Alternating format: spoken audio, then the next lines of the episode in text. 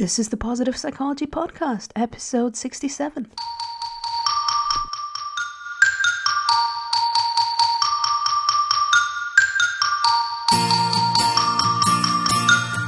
Welcome to the Positive Psychology Podcast, bringing your earbuds the science of the good life.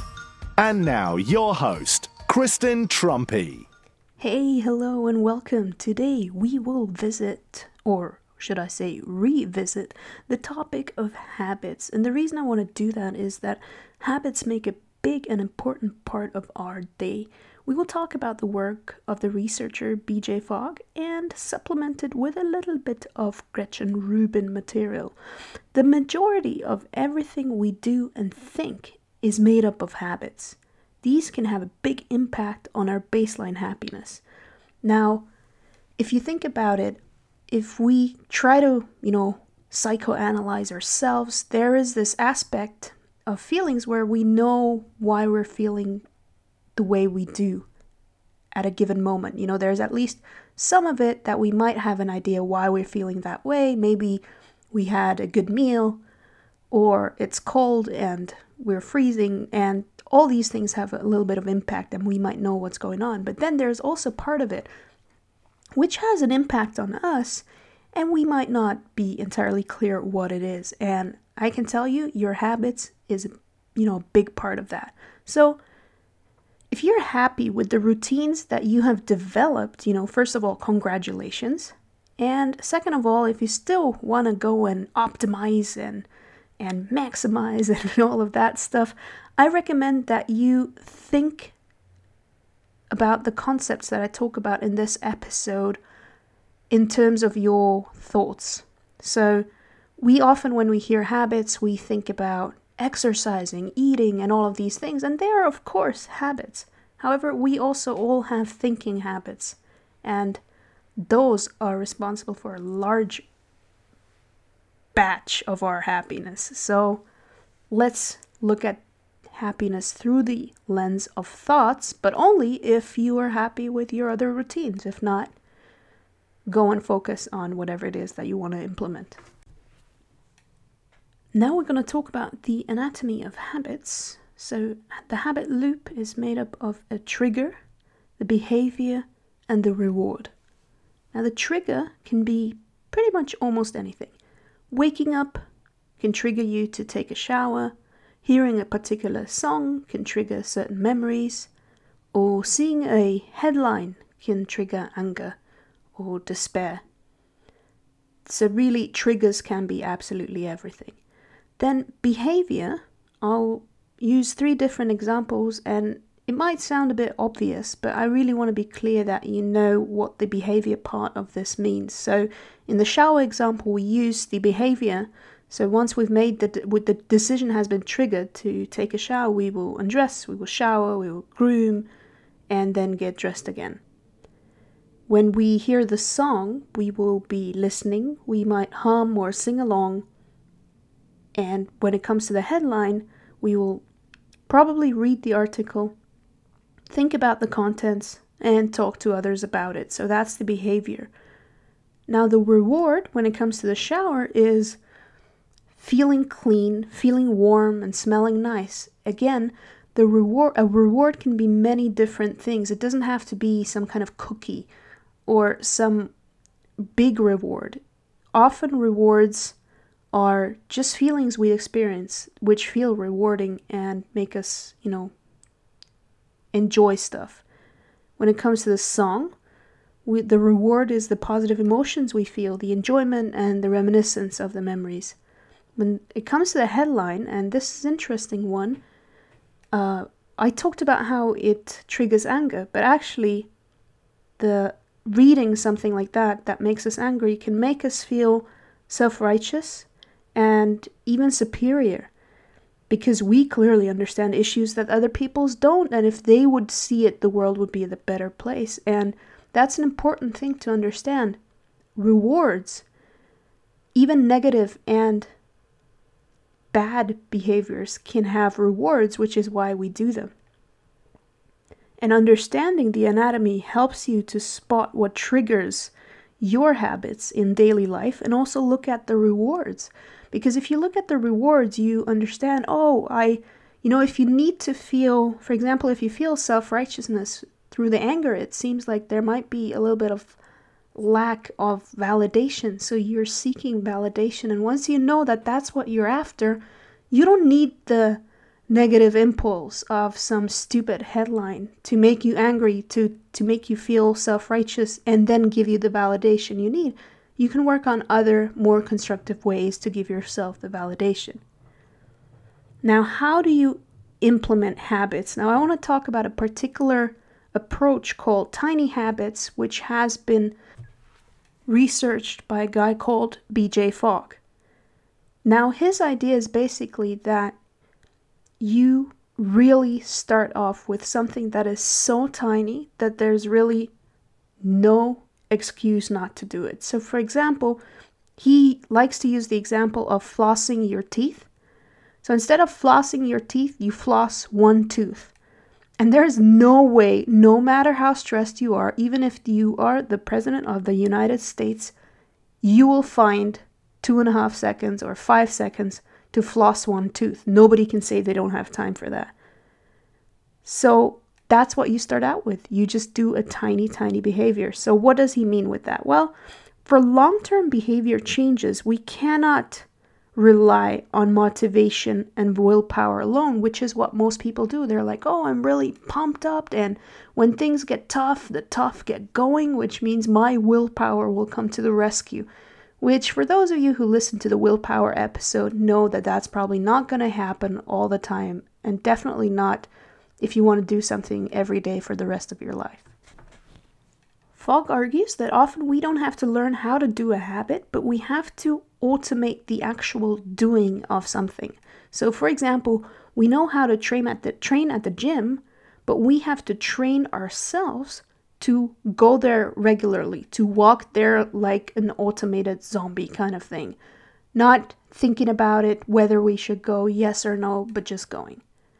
We have no control over outcomes, and this is important because people often say like, "Oh, I want to I want to write a bestseller or something like that. And you cannot do anything to guarantee yourself a bestseller. Now, of course, you can do a lot of things which have helped other people's books become bestsellers, but you don't know. So, instead of focusing on outcomes, you want to focus on things you have control over, and that's your behaviors and actions.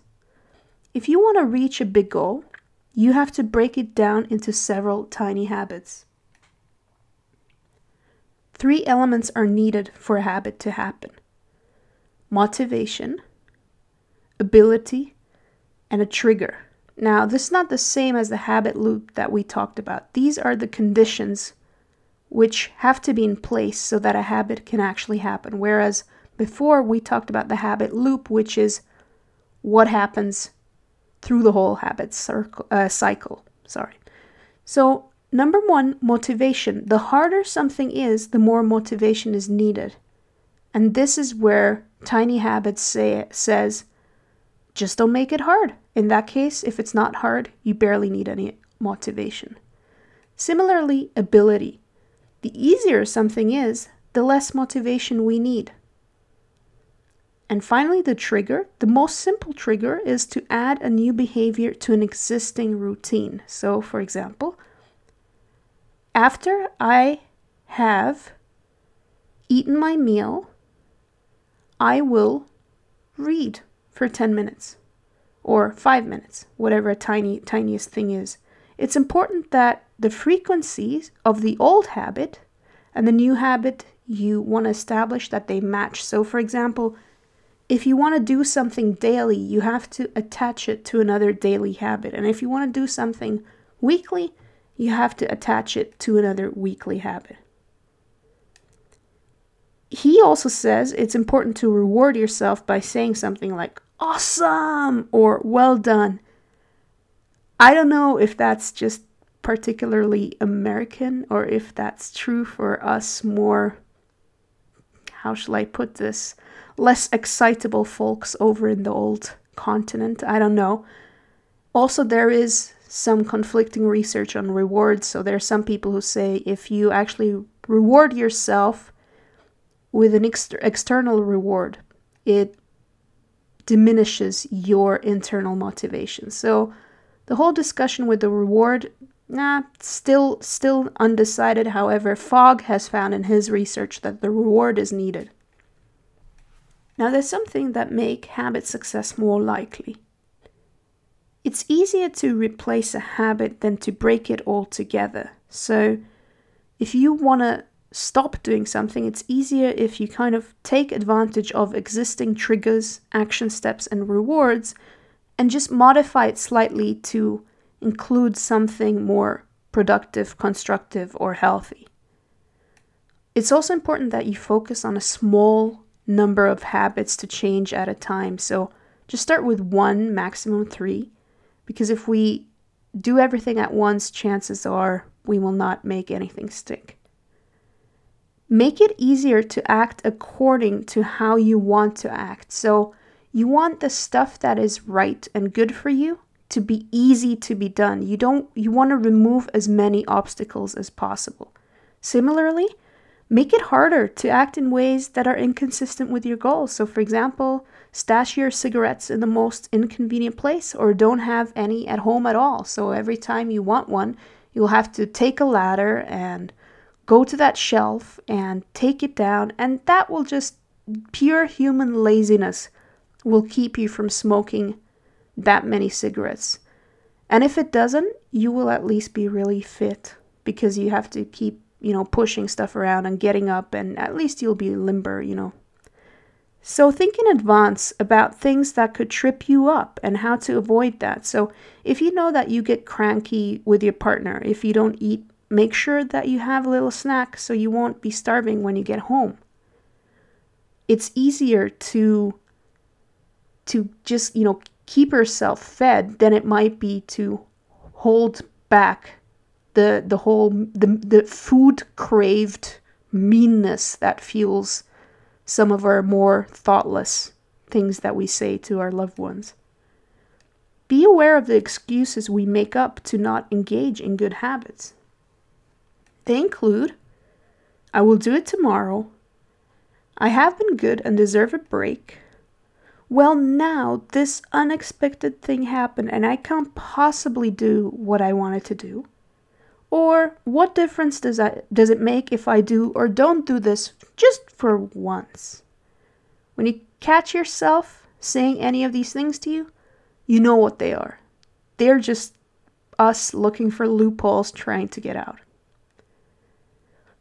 Another thing is it's important to understand when it's not the time to change a habit. We often fail because we want to do too much at once or we think we should be implementing implementing a habit but we just don't have the energy to do it right now.